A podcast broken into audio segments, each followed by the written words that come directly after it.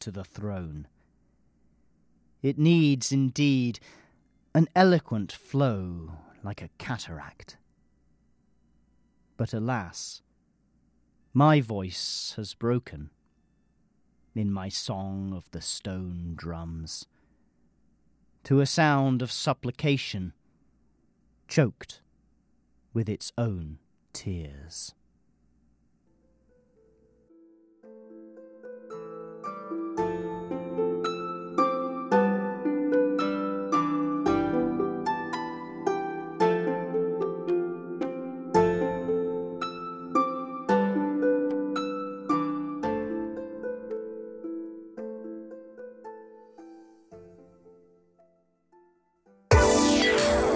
RTI at english.rti.org.tw. What's this all about? Why are they doing that? What's going on here? It's Curious John. What is he curious about today?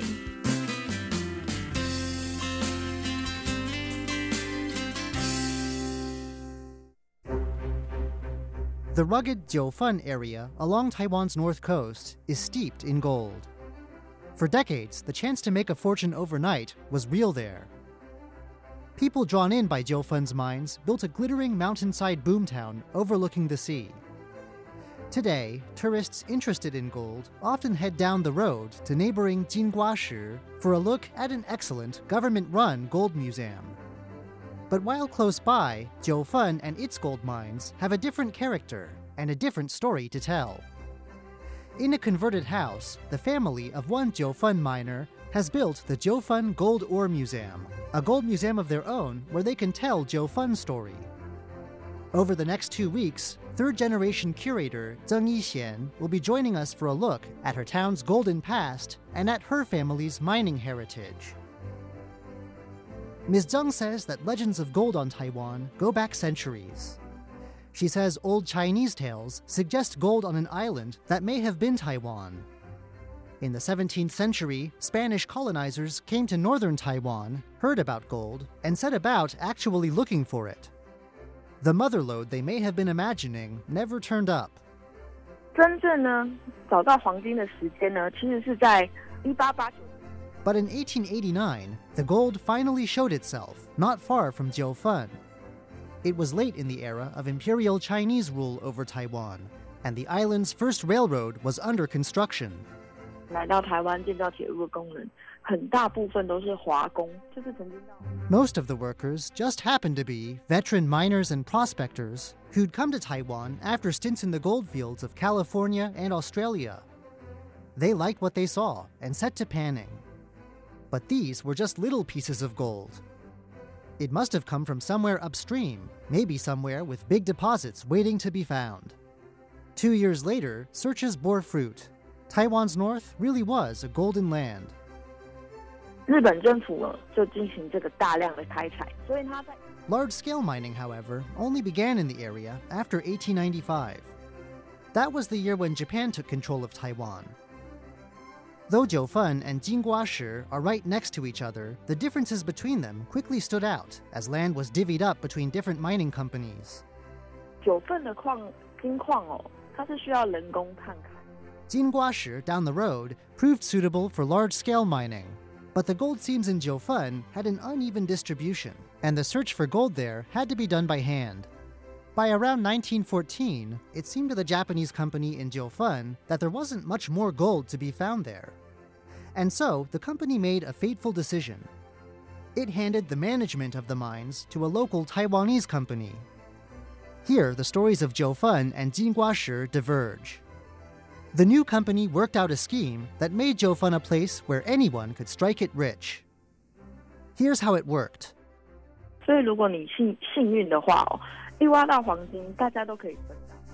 Anyone with the right kind of money could rent out mining rights in Jiufen.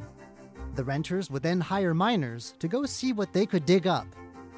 In the end, everyone miners, renters, and the company owning the land could walk away with some gold, split according to fixed percentages.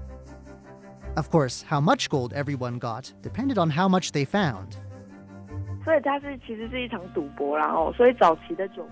For the company owning the land, this wasn't such a big deal. They could always walk away with at least the rental fee, but renting the land and signing up to mine it were big gambles. After weeks of labor, your reward might be a pittance or nothing at all. But still, you might also strike it rich. Those miners down the road in Jinguashi worked for a steady salary, but few of them were going anywhere.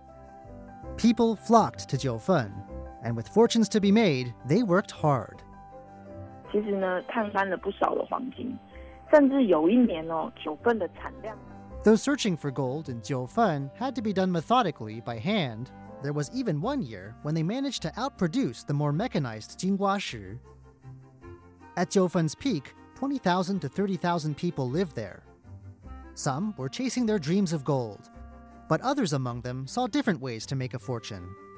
这么多人来，应该要吃吧，要穿吧，要喝吧。Ways like feeding, clothing, and supplying the gold rush crowd.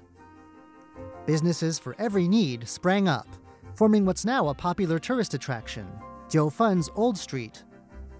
Ms. Zhang says not everyone knows that it was gold that made this street possible. Along with the practical markets and shops, a glittering world of bars and entertainment also came to town. It was said of Jiufen that it had a lot of three things gold, drinking establishments, and unsavory characters. All of this was fueled by people who'd had a good day in the mines. 以前出门啊，带钱会被笑，往往呢，他们在付钱就是用金块。 On good days, people splashed cash around. Or not cash, really. Older people have told Ms. Zhang that those who carried actual money around were laughed at. Bills were settled and tips paid in real chunks of gold ore.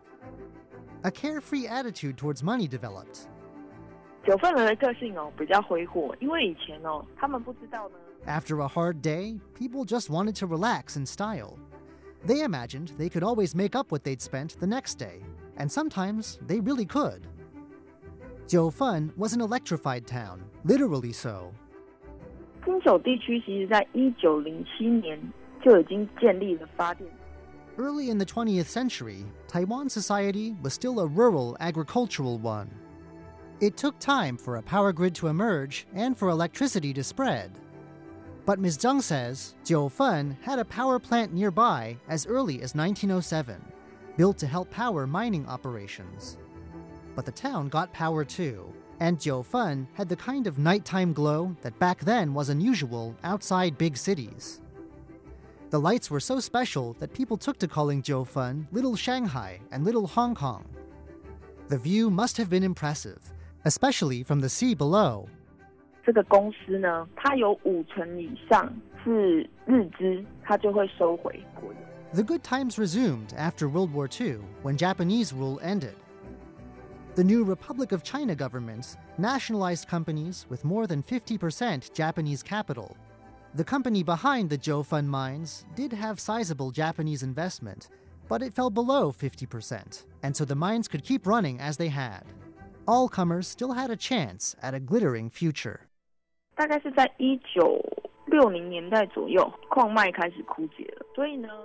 Gradually, though, the amount of glitter Jiufen's mines could offer began to fall. In the 1960s, gold began to run out, and in the end, there came a point when gold was still there to be had, but those who put the money in to mine it got dwindling returns on their investments. People started giving up on Jiufen's mines, and around 1970, they were finally shuttered.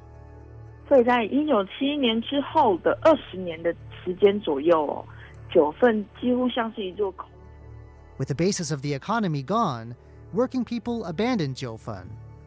The town withered, and for around 20 years, senior citizens and small children were the only people still living there. Then, in the 1990s, directors and film producers discovered the town. And when their movies and TV dramas brought tourists with them, Jiufen's fortunes started to make a comeback. Ms. Zheng's grandfather worked as a Jiufen miner through the boom years, and he witnessed both the town's decline and its rebirth. Next week, Ms. Zheng will be back with us to tell us about this miner, a man who made it his life's mission to build a museum that could guard the memory of the mines. She'll also tell us about a promise to her grandfather that she's kept, and about all the museum's exhibits, each one just as her grandfather left it. There are a few surprises as well as memories in this museum. Did you know, for instance, that Jiufen's gold comes out of the ground completely black? All that glitters may not be gold, but as it turns out, the opposite is just as true. I'm very curious to find out what that's all about. Join us again next week as we return to the Jiufen Gold Ore Museum. I'm Curious John, and I'll see you again next time. From a fruit market in Tel Aviv to a fish seller in Taipei, the people of our world are working hard to make a living. Are you listening? Tune in to the sounds of your world on Radio Taiwan International. Well, I think Westerners they, they tend to feel at ease about you know just um, being comfortable with the way They they, they, they're they're used to right. and not having to conform to the trend here. But I'm sure they they're noticing things like that. You know, it's funny. Um, lately, um, there's this thing about honey lemonade. Oh, I, I see that. you know, with one of our, you know, um, uh, election candidates, I think maybe a city council candidate, I forgot. But, um, you know, since then, it's just been like on the subject in the news and everything, ev- everywhere, and people just talking about it. Someone uh, from a, well, actually, this is a different, for a different show that I'm, that I, my music show, rather, rather. Jukebox Republic. Right. Yes, Jukebox Republic. Um, he- you know, this band, um, uh, one of the members of the band, uh, he just arrived in Taipei, and um, he was told to drink honey lemonade, and he showed himself in Facebook with a honey lemonade in hand. You know, I was like, wow, that was quick. Right. yeah, Yeah. Imagine all the little cultural nippets that foreign nationals have to get used to. right. That must have been quite an adventure. I think they find it funny. Yeah. yeah, I, and they just kind of laugh along. Yeah, I think it's uh, amusement for most of them most of the right, time. right. That was me and Shirley talking. Shirley is my colleague and friend here at RTI, and she is the voice behind Jukebox Republic, a show that focuses on music of different themes and in the spotlight, a show that we've been talking about. It is a weekly radio show in which Shirley interviews guests who are currently living in Taiwan, whether they are incoming foreign nationals or returning expatriates, and um, Shirley have them here to share their experience living in Taiwan, including all the pleasantries as well as some of the difficulties and challenges that people have encountered through their years here. In the last few weeks, Shirley has shared a lot of interesting and memorable moments that she had experienced on her show, including some of the fun stories and anecdotes that her guests have uh, shared with her uh, many, many times in the studio as well as some of the more surprising facts, such as when her guest surprised her, a Taiwanese native, with places and people they meet around Taiwan, which is new to her. And she also shared with us some of the more realistic elements about living in Taiwan. This is something that we don't often see on uh, TV programs or hear in radio shows, which is how foreign nationals and returning expatriates deal with culture shock, some of the challenges about living here and working here, because how you are expected to act and to work uh, in Taiwan and in Asia in general is quite different uh, for those coming from the Western world. That was a very interesting and insightful talk, and uh, anyone who missed that, please uh, listen to some of the previous episodes. So, um, we're about to wrap up the mini series, and one thing that I can't wait to ask Shirley is what changes and improvements does she plan to make for her show, and uh, where she wants to take the show in the future? Well, I just say my husband always thinks I'm really great at doing interviews, and. I, yeah, I, I don't know, I just uh, you know, kind of that connection with my guests once we are on air. But of course, I chat with them, you know, beforehand before we actually do the interview, and they just become friends, you know, and um, um, I, where I want to go from here, um, I think. Uh, I'm going to do more video interviews Although, of course, you know, actual radio interviews are so much easier. You don't have to put on makeup. You don't have to dress right, and you know, you don't have to make, you know, like reserve the film studio and all that kind of stuff, or even like make an appointment to go to their place. But, but of course, everything is now visual nowadays. You know, everybody is watching videos and YouTubes and everything. So, I, I, I, I I should, and I think, well, actually, I should say, my husband enjoys doing, you know, videotaping my interviews. So um, I'd say, you know, I'll say, hey, honey, you know, I'm going to have an interview with so and so who I think might be interesting. He said, that's it. We're making a date. I'm coming. And actually, he'll bring my son along too because he's studying film. So there'll be two of them on my camera crew. And then we'll go off wherever the person that um, we're, we're, we're going to interview and go to their home or whatever. So far, um, I think we've done one with my, I mean, with my husband and my son. One was at a restaurant, another was someone's home. Yeah. So I don't have one planned yet so far, but, um, but, uh, well, I mean, you know how it is. The editing part is the hard part, right? So, and I leave all that work to my husband. So, um, you know, I'll let him take his time. Wait until he's done with the second editing, then I'll, you know, I'll plan another interview down the road, I guess. And it is not just in the spotlight. The entire RTI, including us here at the English service, are aiming to bring more video centric content to you, the listeners, or shall I say the viewers in the future. So please stay tuned and we'll update you with any changes and improvements that we make. Thank you very much for listening. I'm Jake Chen.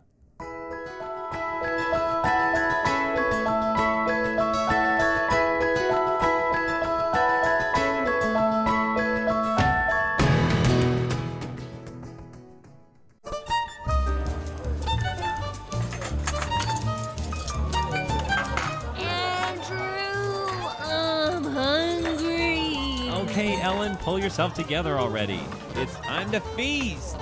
Sit down at the table with Andrew Ryan and Ellen Chu on Feast Meets West. 欢迎光临，欢迎光临，欢迎光临。先生，请问你们几位两位。 ？Hello, welcome to the feast, and this is Ellen Chu. And this is Andrew Ryan. How are you doing today, Ellen I'm doing Chu? just fine. I'm so glad to hear that, Ms. Chu. Right. So today is Mm. entering December, and it's mid-December. And- so at this, you know, time of the year, people are preparing for Christmas. That's right. And some people are Mm-hmm. also preparing for a different kind of celebration. You know, a couple Saturdays ago, actually, Ellen Chu, I heard some chattering outside of my window Mm-hmm. Really? at home. So I went onto the balcony. Do you live in the first floor? I live in the third floor, Okay. but we keep our windows open. So, Okay. because it's nice and cool now. Okay. So I could hear people like chattering outside my house, and I was like, what is going on? Uh-huh. So I went outside, and this, Ellen Chu, this is what I heard. I Mm-hmm. recorded the sound. You can have a little listen in the background.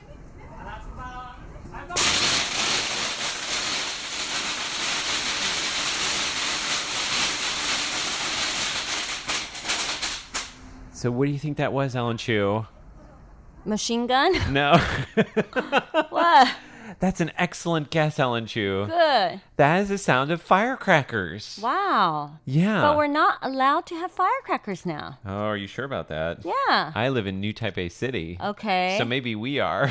okay. So in your part of the town, I guess, you know, it's allowed, right? well, you know, and it's it's it's a little out of the way, so maybe they can get away with doing something they're not supposed to be doing. In the city, people play recorder. Oh, right, right. Nowadays. So you would still hear the sound, but you wouldn't have the smell of the, The firecracker. firecrackers. Right. And actually, you know what? To be honest, I don't really. I didn't see the firecrackers. Although, although, although, I will say this: you can hear at the beginning of the recording. There's a grandma, and she's like, "Meme, meme, meme." Oh. You can tell she's like Uh-huh. telling her little granddaughter not to get too close. Oh, okay. So I bet they're real firecrackers. okay. Yeah. Yeah. So do you know what that was for? It was for Not Chinese New Year. it was for a store opening, Not beneath my house. Good guess, though. Wedding. Yes, that's Okay. right. It was for a wedding. Hmm. And you know why they use firecrackers at a wedding? Um. Well, for for Chinese New Year, scare away the monster. Nian. Yes. Okay. But for, I guess, for people to catch attention that the bride is here. I think that's exactly what it is. Right? Yeah. So everybody's like, oh, someone's getting married. Mm-hmm. And so then everybody does what I did and they go out on their porch or their balconies and have a look and see what's going on. Great. Yeah. So that's firecrackers. Um, now, what I think is interesting is is that at this time of the year, there's actually a very popular month for getting married in Taiwan. Oh, really? I got married in. December. You did. What I- was the what was the day? Was it December twenty It was Christmas was Eve. Christmas Eve, twenty fourth. Yeah, you were there. I was definitely you don't there. remember. No, I remember it being around Christmas. Right. So it was Christmas Eve. Christmas Eve. Right. I remember it was at the Grand Hyatt, mm-hmm. and the mayor of Taipei was there. He was actually our president later on. Yeah, he became president. Right. And it was a huge event. It was the event of the year. I guess at that at that time, yeah. And so, what's interesting is um, there's a very good reason why December is a very popular month for getting married. Mm-hmm. And that is because October, November, December, January Mm-hmm. are really popular times of the year to get married. Because what they say is 娶个老婆好过年。 exactly To marry and bring home a wife is actually, you know, good luck and prosperity for going through the celebration of Chinese New Year. Exactly, exactly. So, Mm-hmm. so it's nice to bring a your new bride home to meet the family at Chinese New Year time. Do you? I'm sure you p- chose your day because of the Chinese Farmers no, Almanac. actually, I chose Christmas Eve first, and Uh-huh. then my colleague, my agent, he actually took out the Chinese, you know, almanac Uh-huh. and check. He's like, "Oh, it is a good day, so let's pick it." so I actually chose Christmas Eve. Well, good for you. Good thing it was a good day that year. I know. Was it a weekend? I think so. I think it was a Friday or something. Friday, I think it was as Yeah. well. Because I remember going there after work, maybe even Yeah. with Francis. Uh-huh. The two of us together. Right. Hot date. Exactly. wow, that was like 16 years ago. oh my goodness, Ellen Chu, 16 years ago. Oh, my 16 years of youth. Oh, you don't look any different than you did that day. Oh, thank you. You're amazing. sweet. All right, let's fast forward into All our menu. In our first course, we'll chat a little bit about some of our experiences hosting weddings. All right. In our second course, I'm going to head up into the mountains of Hsinchu County to sample a traditional Atayal tribe soup that's associated with weddings. Mm. In our third and final course, we'll be sampling Chinese wedding cake, xibing. Plus, we're going to tell you why some people say it's unlucky for the bride to eat those cakes. Really? That's not Oh, fair. I know. They just won't let the girls eat it. Seriously, not fair at all. Anyway, we're gonna go through a first song. It's called "Eloping to the Moon" 私奔到月球 and it's by Mayday 五月天 plus 陈绮贞。其实你是个心狠又手辣的小偷，我的心、我的呼吸和名 偷走。你才是绑架我的凶手。汽车后座的我，吹着风逃离了平庸。这星球天天有五十亿人在错过，多幸运有你一起看星星在争宠。这一刻，不再问为什么，不再去猜测人和人心和心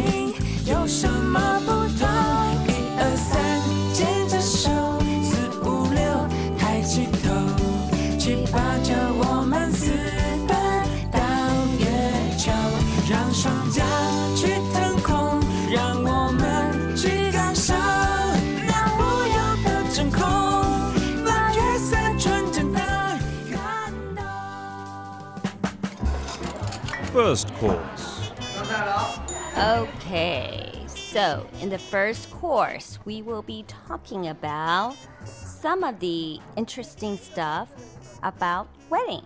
That's right. Ellen Chu, you have not only gotten married yourself, you have also hosted a lot of weddings in your Yes. career. Definitely. So, what do you want to know? I want to know everything you know, Ellen Chu. What do you mean?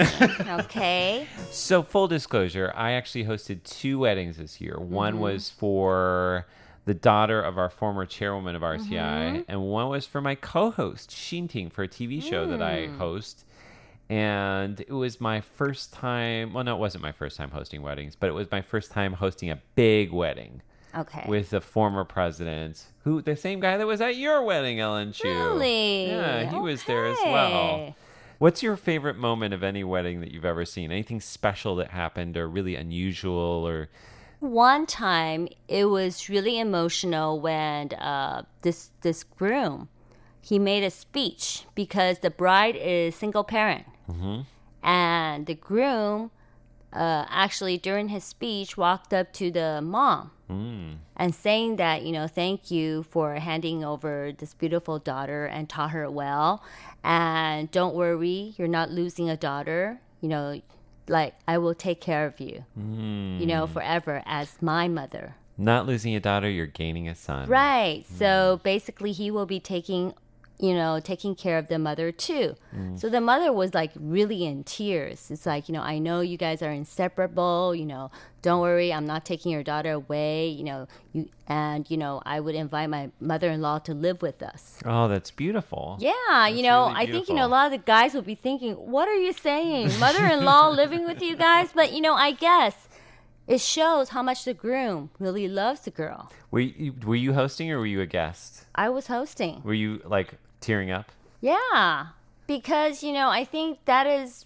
a really big gesture, you know, mm. to be able to say that in like more than 100 people sitting there. Yeah. You know, and it's huge. and you know offering the mother-in-law you know something that he would take care of the daughter and her forever you know the bride is like, I picked the right guy. right right you know i think you know that is the moment and one of the uh, biggest uh, wedding that i ever hosted was that they decorated the entire wedding banquet into a jungle What? Yes. Whoa.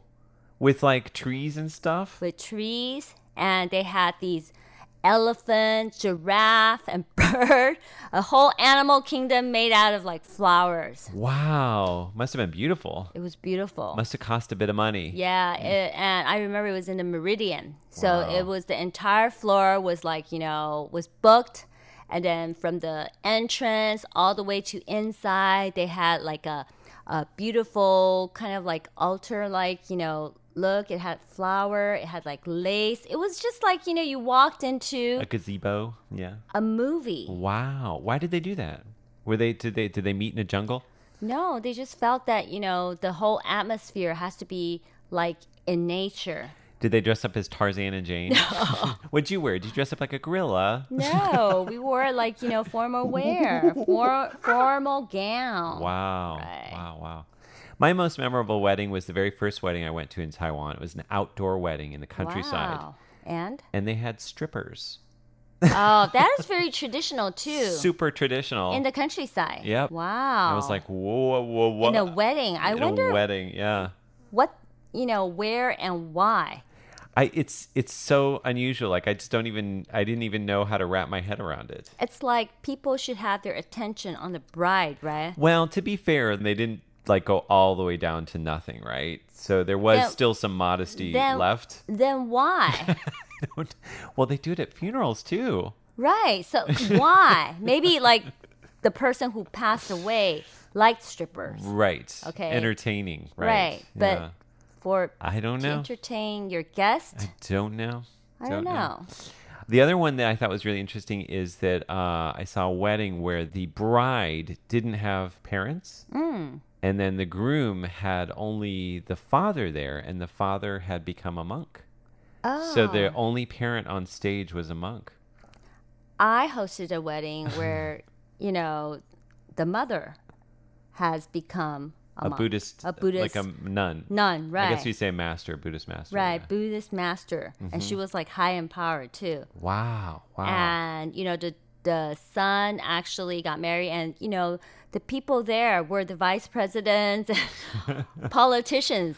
Amazing. I think for me, my most memorable one was my co-host Shinting when he got married because he's Not my wedding. No, I mean aside from your wedding. Yeah. well, because he's blind, right? Right. So, and a lot of the people that came to the wedding were also blind.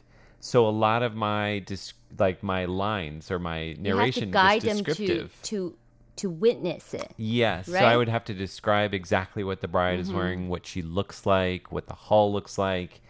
And that added a level of complexity, but I think it was interesting for people, even if they were sighted, to see with Mm. new eyes and Okay. experience it as a blind person would experience it. Wow. Yeah. Well, I also hosted one event, uh, wedding that was in uh, the Grand Hotel. Mm. A big wedding too, and one of the relative went out and made a speech, but he was a opera singer, Wow. so he started to sing wow one song. So that was like on the program, Uh huh. and then he wouldn't get off. and then What do you do? How do you tell him to stop? I had to go up and I'm like, oh, thank you, like Uncle Fred for being here. You know, it was lovely. That song was lovely. He's an opera singer. Give him a big round of applause. Did And you cut him off? I said, give him a round of applause. Okay, supposed to start to think how I'm gonna cut him off, and then he started to talk. Oh no. He said, Oh, beautiful host, I know that your job is to cut me off, but you know, I am 89 years old. Uh. So if you cut me off, this might be the last time I stand on stage and sing and perform in so much in front of this many people. So what did you do? And just let so, go. Don't cut me. So I'm gonna sing three more songs.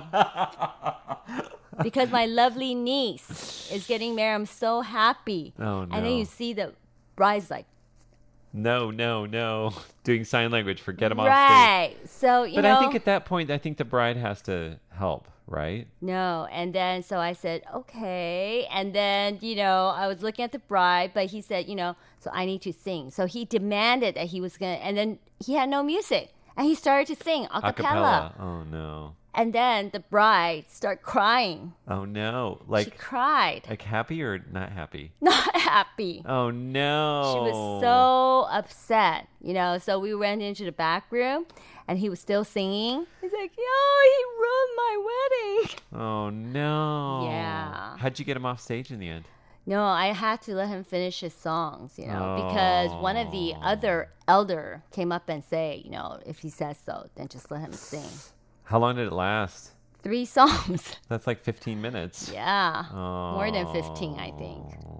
That was scary, huh? Yeah. So the bride, she took like a 15 to 20 minute break crying in the back room. Oh, the, on her wedding day. Yeah. But that's actually good luck for the Really? to- for the bride to cry. Really? She was really crying. okay, so maybe you shouldn't be crying about like And, you know, stuff. it's like 10 years later, my daughter and her son became classmates. Oh wow. Isn't that interesting? Wow. She walked up, she said, Do you remember me? I'm like, She said, I gained weight, but I was a crying bride. I'm just like, Oh, yeah. So she didn't blame you. No.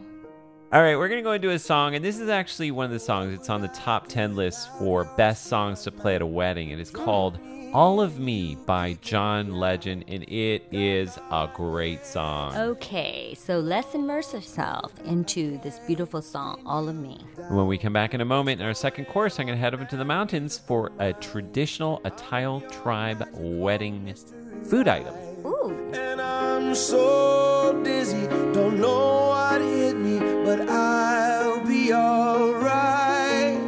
My head's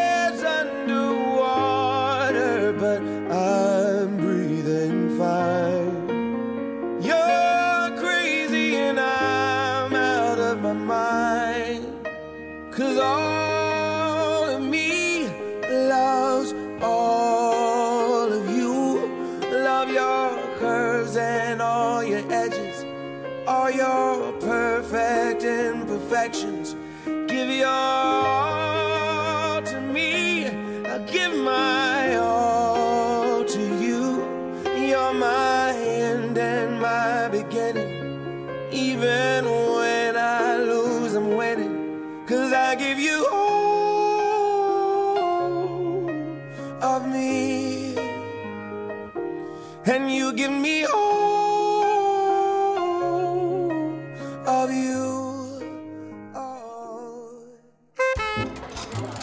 Second course.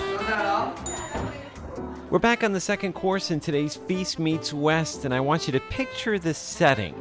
We're up in the mountains of Jianshi Township in Hsinchu County, northern Taiwan. It's a rainy Saturday afternoon in Naluo, which is an Atayal tribe village. We're at my friend Yao's house, sitting at a table on her front porch. Her neighbor, Amui, has just brought over some soup, which she says has something to do with a wedding. I ask Yao to introduce the soup. 哦，这个就是有好事要发生。 It's for an auspicious event, she says. They call it Gagalata.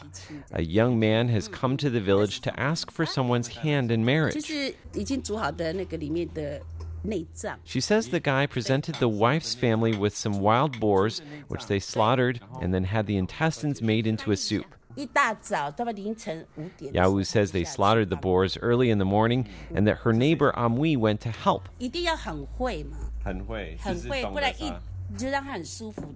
Yao says they do it in a way that's least painful for the boar. The groom's family gives the meat as a present to the bride's family. She says that the Han people, the majority culture in Taiwan, hand out cakes and cookies before a wedding, but in the Aboriginal villages, they also give out portions of meat. It's different in every tribe and every village, but usually it's the whole animal, multiple animals even. The woman's family makes a request based on the ability of the man's family. It could be beef, pork, or lamb. And today, Amui says the man's family gave 12 wild boars.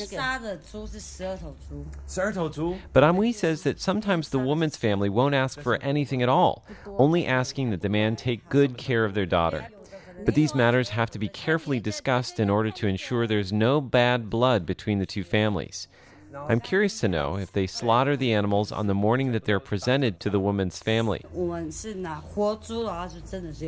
Amui says that only one was slaughtered this morning, the rest were taken care of earlier and ready to be portioned out to give as gifts to the woman's family and the people in the village. And of course, if it's a big family, then everyone gets a small portion. If it's a small family, then everyone gets a lot. Our conversation turns to the bowl of clear soup with entrails sitting in front of me. Amui tells me that the female family members, herself included, cooked it up this morning. Amui says that they add rice wine to take away the gamey flavor of the offal, and by offal I mean O F F A L. They also use ginger, pickled mustard greens, and salt. Now it's time for me to sample the soup. 吃一点好了，喝喝看，还不错啊。这个你要喝，因为这是好事，搞不好你喝了之后就会。Yao says I need to try it because it will bring me good luck and maybe I too can get married. I'd say there's a fat chance of that happening anytime soon. She tells me to add a little bit of chili sauce to kick the flavor up a notch. Before I dig in, I ask which of the innards they actually put into the soup heart, liver, lung. That's a piece of lung in my bowl, says Amui. There's also large and small intestines, uterus, a little bit of everything.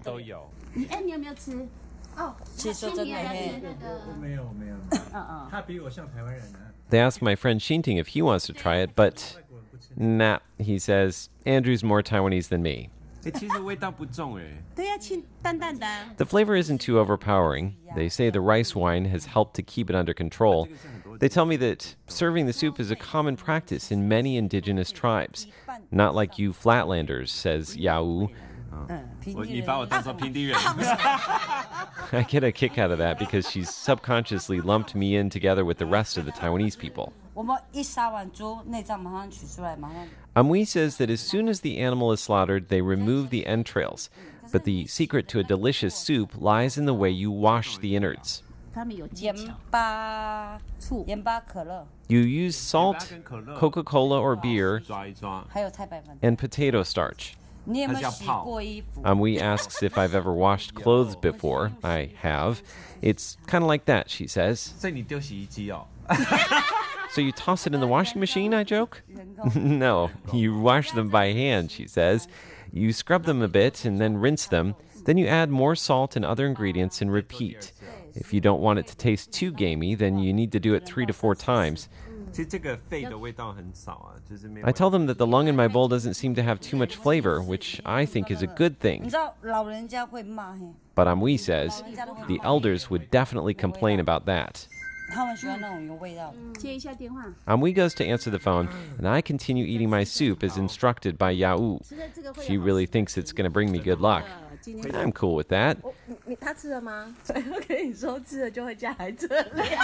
为什么？ My friend Catherine says if I eat it, maybe I'll end up getting married to someone right here in the village. 嫁到这里。嫁到这边了，Oh my god，这是一个陷阱啊！ And that's when I realize that it's a trap. Yao tells me it's too late. I've already consumed this soup.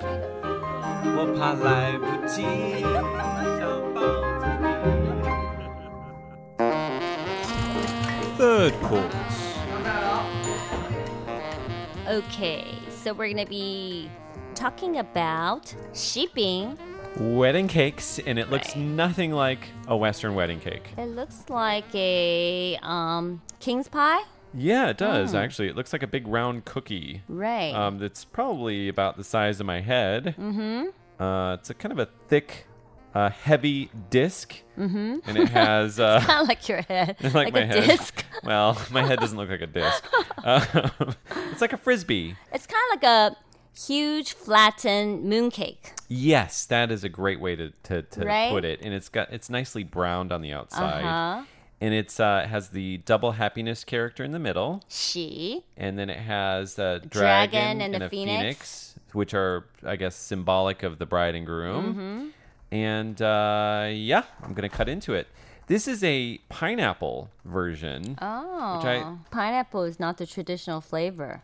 It's not. It's not. Usually, it should be like hongdou or. Uh, Don't they have like lotus zao. seed or yeah. like kind uh, of like the yuebing. Yuebing, yeah, like Right. moon cake. Do you want to try it? Is Okay, that a too big? little too you wanna- big. I'm just gonna like s- Okay. take a little bite. Oh, okay. Okay. And so it has a little bit of pineapple paste in the middle, like you'd find in a like a Taiwanese pineapple cake. Mm. If you close your eyes and don't see the wedding cake, you're just eating pineapple cake. Right? I mean, it looks very similar. It's the same concept. It has kind of like a thick crust. But I don't know. There's a taste in there that doesn't taste like pineapple cake. It tastes a little bit like winter melon, donggua, Yeah. Mhm. which they often put in pineapple cakes. Really? Mm. Yeah, most pineapple cakes, unless it's like tufongli, they would Oh, have winter melon in it to make it like less Okay. tart. All right. So over here it says sesame, okay? Mm. White sugar and white sesame. Those are the traditional type. Mm-hmm. Okay. Sometimes to do lotus seed ones as well. During the traditional wedding, it's given before the Mhm. wedding. Okay? And it's the bride's family will give it to the Right. groom's family, Uh-huh. or what? How does that work? It's the bride's family give it to all of the guests. All of the guests, not just their own side, no, right? No. Mhm. And so basically, if the bride is giving out this cake, why can't the bride have it? It says in traditional Chinese customs, they say that the the bride can't eat it because it's almost like it's the 送给自己的喜气吃掉. So it's like eating the happiness that's been given to herself. That you're not humble. Mhm. Okay? Basically, you're not really sharing it out. Well, you're getting- taking it back. Yeah. You're greedy. and you're not going to get the full happiness out of your wedding and your special day. But I think that's just mean. That's sexist. I think so too. I think we should just ban this part. yeah. I mean, I don't think that that's true. I don't think that that means that you're greedy or you're. I think it should be, you know, interpreted into like, you know, because the bride likes to eat this too. hmm So she would like to share the best Yeah. with everyone else. Well, I think she should get sweetened up, and everybody else should get sweetened up too. You know what I'm saying? Let's Exactly. Destroy the patriarchy, Ellen Chu. I think so too. you know, it's in Feast Meet West. If we see something that's ain't right, we correct it. Okay? I'm all for traditional culture, but I think that some things need to be updated, and I think this is I one of them. so. I think so too. Do you think in this day and age that people really care whether or not the bride eats the, her own cakes or cookies? I think some families do. Like really traditional families. really traditional families, right? Hmm. Well, you know what? What? I support brides for eating whatever the heck they want on their wedding day. exactly. It's her day. That's right. It's her big day. no restrictions. Nope. She wants to eat, mm, you know, this for her whole meal. That's fine. I think so too. Go to town, girl. You go, girl. Did you for your wedding? Did you have wedding cakes like this, or did you have Uh, more? we had the Western cake. Mhm. So basically, we had a cake that was, you know, cut up on stage, but basically, Was it a in- real cake? Only, sometimes, only, yeah, only a quarter of it is real. yeah, they do that a lot. Or like sometimes if it's multi-tier, then only the Right. bottom tier Right, will be but they only have like a quarter of it. It's real where you cut into it. Mm. So basically, you can take that home. Mhm. And I didn't have it. Oh no! I put it in the freezer. Oh, Right? Isn't a Western culture supposed to freeze it? I guess so. Yeah. And then you didn't eat it? No. What? Why? Why would I eat it after I put it in the freezer? right? You put it in the freezer so you can eat it. But I think if you take it out, then it'd be kind of like mushy, right? It wouldn't be mushy. It's really hard. But you would debate with yourself saying that, is it still okay to eat? I have seen like the bride and groom like just going to town on the cake backstage because like they Really? didn't get enough to eat, and then it's like, oh, oh there's Oh. leftover cake. Let's Really? eat that. Yeah. oh, wow. Anyway, so that's our uh, our wed- winter wedding edition of Feast Meets West. Mhm. Uh, it was fun. I enjoyed talking about that with you because you're such a Great. knowledgeable person, Ellen Chu. Thank you. Many years of experience. Thank you. How many weddings have you hosted? Do you think ballpark? 20? Twenty? Yeah, that's Mhm. about right. That's yeah, pretty good. 20 weddings. There are people who do this as their whole job, and they will have done like hundreds and hundreds of them. But Wow. like, I think for somebody who's a professional host that doesn't focus on weddings solely, Right. 20 is about right. Mhm. I'm way at not one funeral. close. Oh no, fewer of those would be good. I think. Exactly. I usually don't do funerals. Yeah, unless Yeah. it's a special. It was yeah. like specially requested, and they kind of convinced me. Yeah. Mm, that's hard. Yeah. That's really hard. That is another level altogether. Exactly. Uh, so thank you for joining us for today's Feast Meets West. If you have any questions or comments, we'd love to hear from you. Mhm. Our address is P.O. Box. One, two, three, Yep. dash, 199, Taipei, Taiwan. You peeker. Email us at androo at rti.org.tw. That's right. And join us next week on the feast for our Christmas show. Right.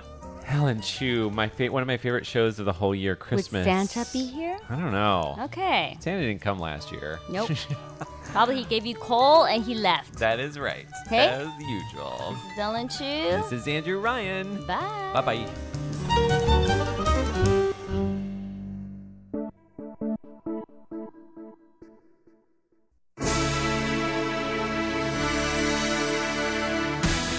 Thank you for listening to Radio Taiwan International, broadcasting from Taipei, Taiwan.